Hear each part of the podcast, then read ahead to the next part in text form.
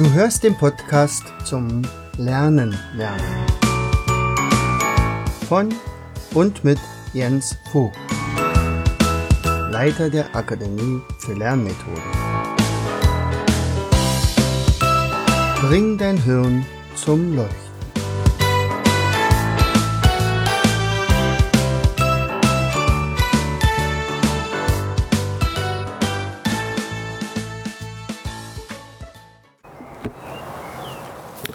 Hallo und herzlich willkommen bei der nächsten Episode vom Podcast Bring dein Hirn zum Leuchten.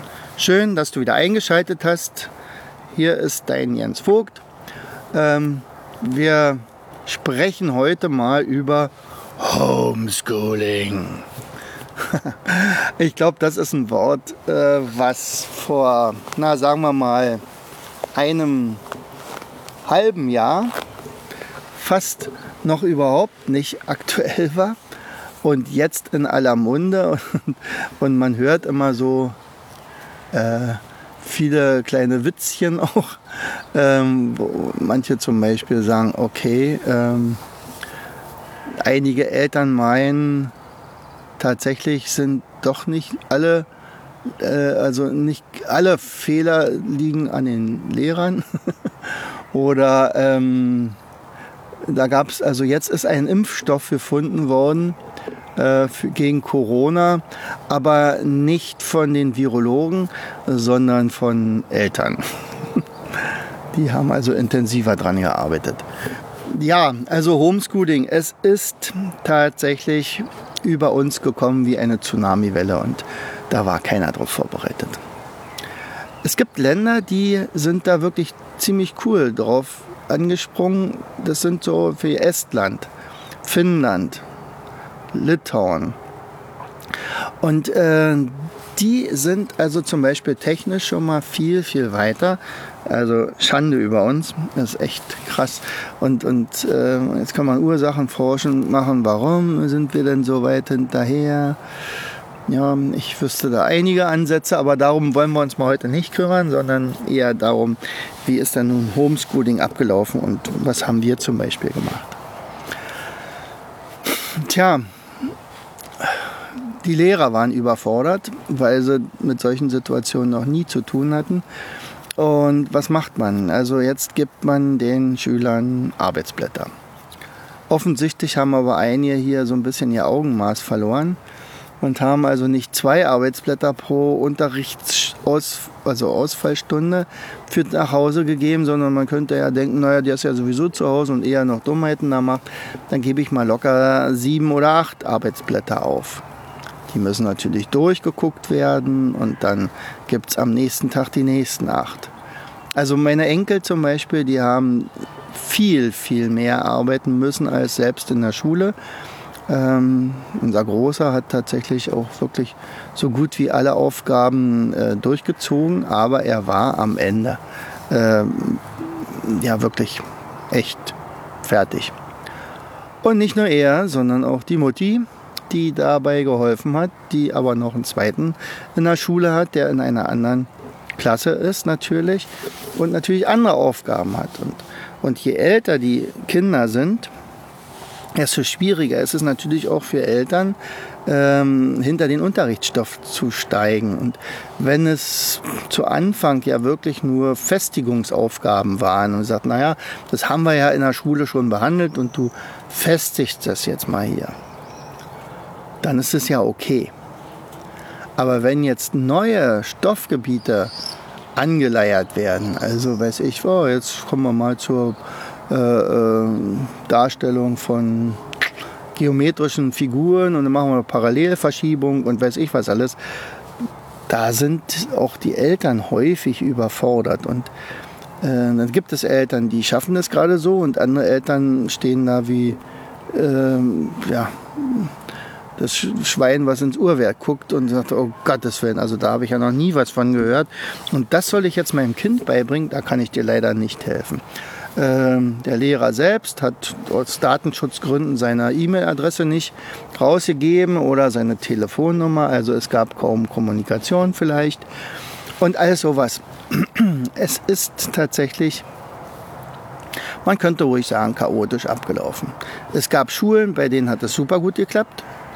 Die sind vielleicht auch schon digital recht gut vernetzt gewesen. Aber es gibt natürlich auch ganz, ganz viele Schüler, die ja, zu Hause gar keinen Zugang zum Internet hatten. Oder vielleicht keine Endgeräte. Ja.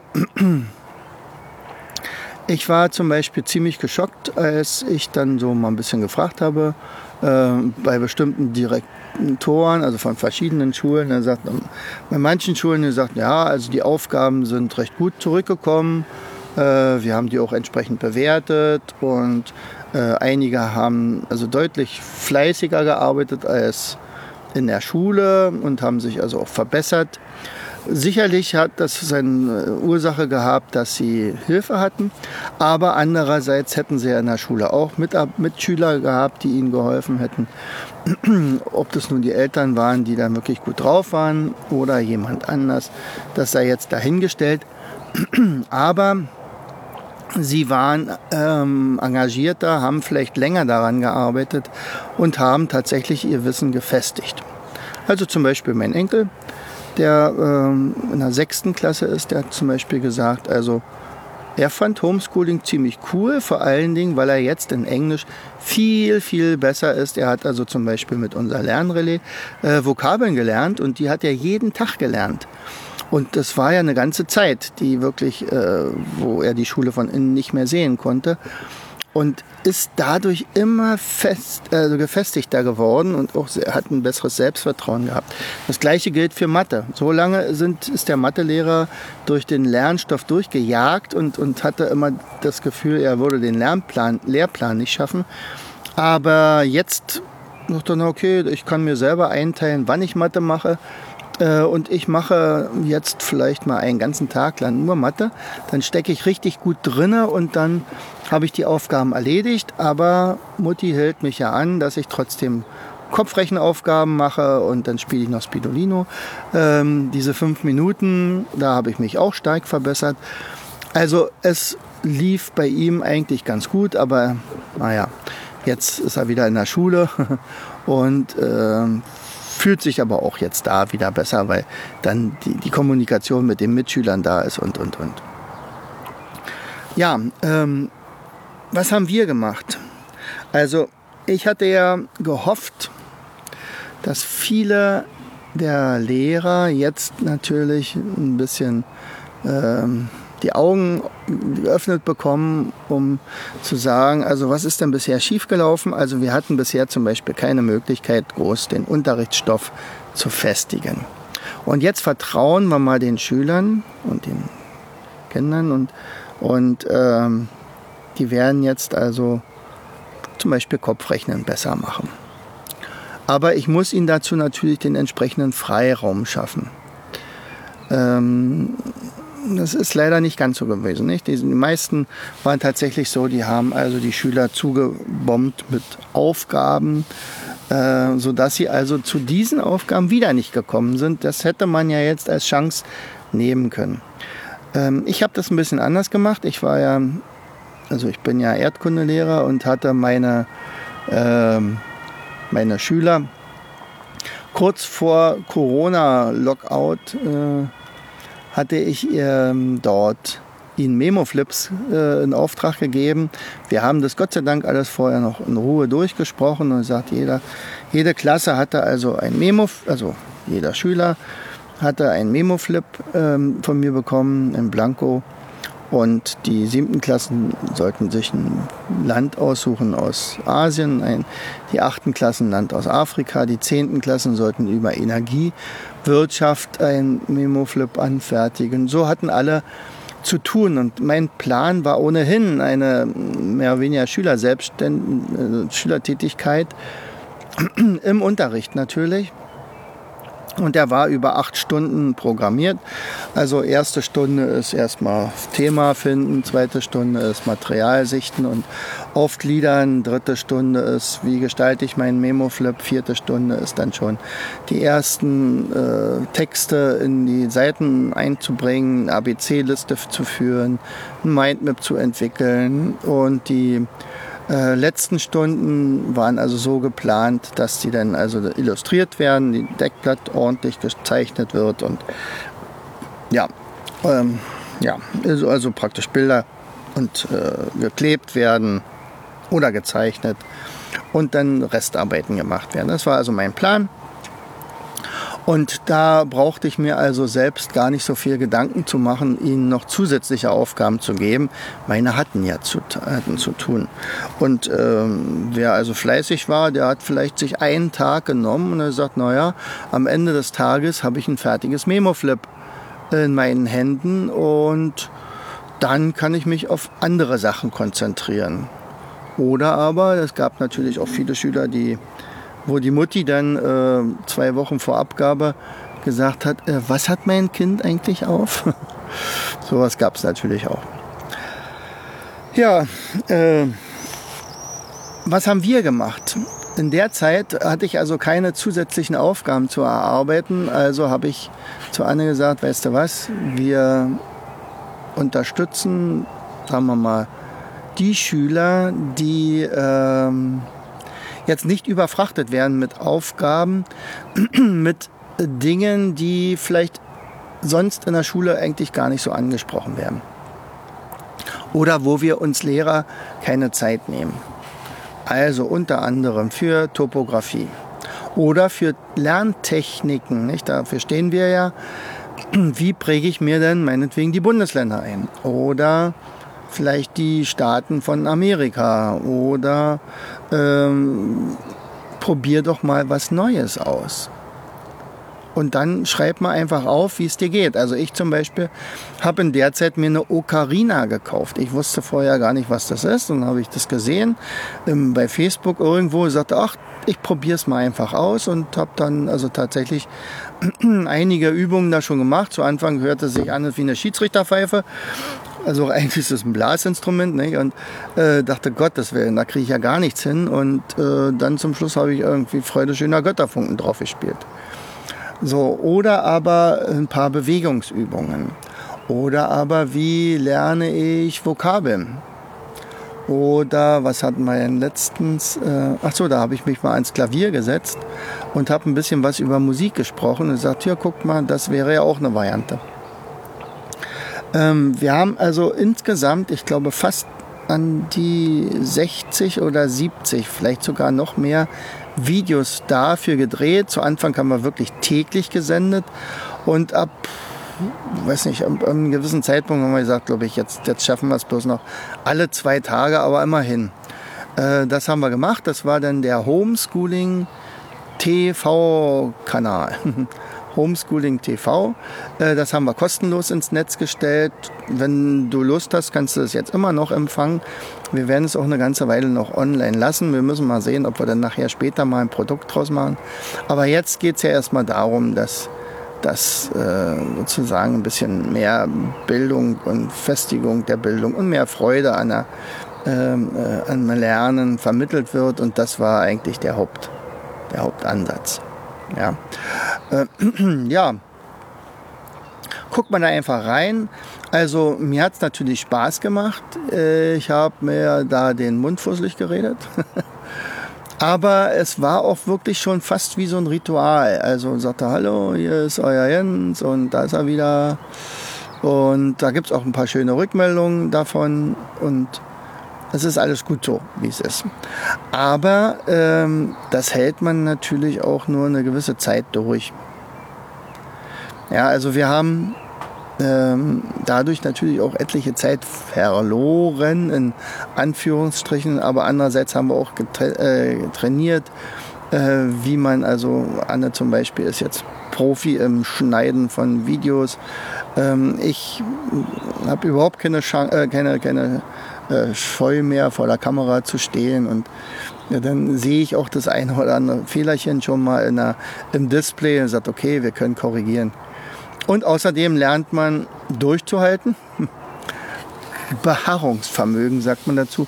Und ganz besonders, wenn man zum Beispiel fünf Stunden am Stück dreht, also fünf oder sechs, sechs Videos in der äh, Kiste hat und sagt, wow, heute waren wir ja wirklich effektiv. In der Zeit hatte Anne schon am Rechner nebenher äh, frühere Videos schon gedreht, also geschnitten und bearbeitet. Und ich war alleine im, im, in einem kleinen Studio da und habe das alles selbst aufgenommen. Und am Ende sagte Anne, naja, du Papa, wir müssen jetzt noch ein Video hochladen, weil morgen ähm, müssten wir wieder senden. Also sind jetzt sozusagen verbraucht. Ja, ich habe ja fünf Stück gemacht, das ist ja kein Problem.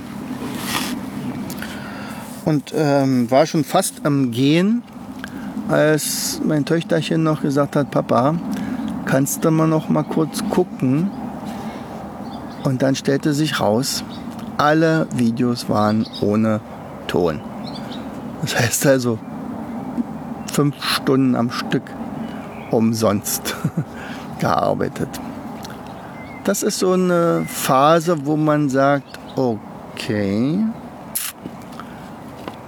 was man, wenn man jetzt irgendwas kaputt macht, hat es keinen Sinn eigentlich. Das macht ja, okay. ach komm, lass uns mal noch ein, ein Video noch schnell nachdrehen. Also die Kraft habe ich schon noch und dann haben wir wenigstens eins geschafft. Mach die Kamera an, spreche rein, 10 Minuten, dann macht die Kamera Klick. Und die Batterien waren alle. Und dann hatte ich zu Anne gesagt, so. Und jetzt gehen wir sofort nach Hause. Und damit war der Feierabend eingeläutet. Am nächsten Tag war alles wieder vergessen und dann ging es von vorne los. Und dann haben wir natürlich äh, zwischendurch mal geguckt, ob wirklich alles stimmt. Und das war Gott sei Dank einmalig, aber also wenn du fünf Stunden am Stück dann drehst und du hast kein Ergebnis, naja. Aber andererseits habe ich dann auch gleich wieder Vera Birkenbiel im, im Hinterkopf, die mal gesagt hat, wenn ihr später mal Seminare macht, dann müsst ihr eigentlich die achtmal machen, bevor ihr überhaupt dafür Geld nehmt. Bis dahin müsstet ihr euren Teilnehmern eigentlich Geld geben, denn die sind eure ja, eure Rückmeldung, euer Feedback. Ihr merkt, welche Fehler ihr macht, was ihr, was nicht so gut gelaufen ist. Und, und ihr werdet diese Fehler sicherlich korrigieren und immer besser machen. Und so war es auch. Tatsächlich. Also diese fünf Stunden Drehen waren Probe. Das war eine Generalprobe. Jeder Schauspieler, der auf der Bühne steht, hat ja so eine Probe, hat ja Generalproben und die dauern vielleicht auch fünf Stunden oder vielleicht länger. Und äh, da ist es ganz normal so. Und in dem Fall war es tatsächlich so. Es ging mir am nächsten Tag viel, viel besser. Ähm, wir haben viel mehr Schwung drin gehabt in den, in den Videos. Ich weiß nicht, das war, glaube ich, über Urgesetz, also hier ähm, also die Erdgeschichte, das war, also es war ja eigentlich ein spannendes Thema und es hat mir auch Spaß gemacht. Ich hatte auch eine ganze Menge vorbereitet und die ganzen Flipchart-Blätter konnte ich ja weiterhin nutzen. Aber es war natürlich eine frustrierende Erfahrung, das könnte man schon sagen. Naja, wie dem auch sei, also dieses Homeschooling hat uns tatsächlich auch so ein bisschen mehr äh, Fans eingebracht. Also ich glaube insgesamt sind es jetzt so um die 750 Familien, die davon profitieren. Und ich hatte ja ursprünglich gedacht, hauptsächlich die Schüler meiner Schule. Blöderweise ist der Link nicht auf die Schulseite gesetzt worden, was ich mir eigentlich gewünscht hätte. Na, ja, so eine Firma, nee, wollen wir nicht. Na gut, dann ist es so.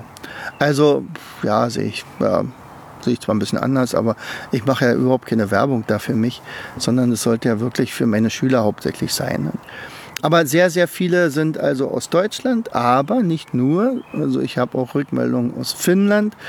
Äh, da meldete sich jemand, ein, ein Schüler, und sagte, ja, vielen, vielen Dank für die Videos. Ich kann nicht so gut Deutsch, aber mein Vati hat mir praktisch den Kanal gezeigt und ich glaube Philipp ist er. Ähm, also, falls Philipp das jetzt hier hört, hallo Philipp, äh, habe mich sehr gefreut über deine Zuschrift. Und äh, dann gab es sogar eine Zuschrift aus da, da, da, da, Sydney, Australien. Tja, Also auch in Australien werden wir sehen. Und wenn ich äh, in den Analyse-Tools so ein bisschen reingucke, wie oft diese Videos so gesehen wurden, dann ist das auch recht beeindruckend. Also ich glaube so knapp 25 bis 30.000 Mal. Und das ist so ein schöner Wert. Also, also ich bin zufrieden, könnte man sagen, ja. Naja, und vor allen Dingen lernen die Leute uns dadurch kennen und die wissen also, ah, da gibt es also eine Stelle, die sich darum kümmert, dass das Lernen wieder Spaß macht. Und vielleicht gibt es noch die eine oder andere Lösung für das Problem, das ich mit meinen Kindern habe, mit meinem Bengel oder meiner Tochter oder die leidet unter irgendwelchen Handicaps oder was auch immer. Und vielleicht können die uns ja in Fürstenwalde da helfen. Also, ich würde mich freuen. Vielleicht äh, schreibst ja auch mal, wie dir das geht, wenn du diese Episoden so hörst, was du da vielleicht schon umgesetzt hast oder als Anregung bekommen hast. Also, ich würde mich freuen. Bis zum nächsten Mal. Bleib schön gesund. Herzlichst, dein Jens. Du hörtest den Podcast Das Lernen lernen. Bring dein Hirn zum Leuchten. Von und mit Jens Vogt, Leiter der Akademie für Lernmethoden. Gerne lade ich dich ein, uns auf unserer Seite zu besuchen. Klicke einfach auf www.afl-jv.de.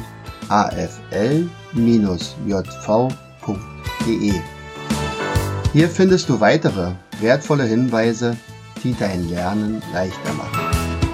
In unserem Shop www.mindmaps-shop.de wirst du viele praxiserprobte Produkte rund ums Lernen finden. Bis zum nächsten Mal. Dein Jens.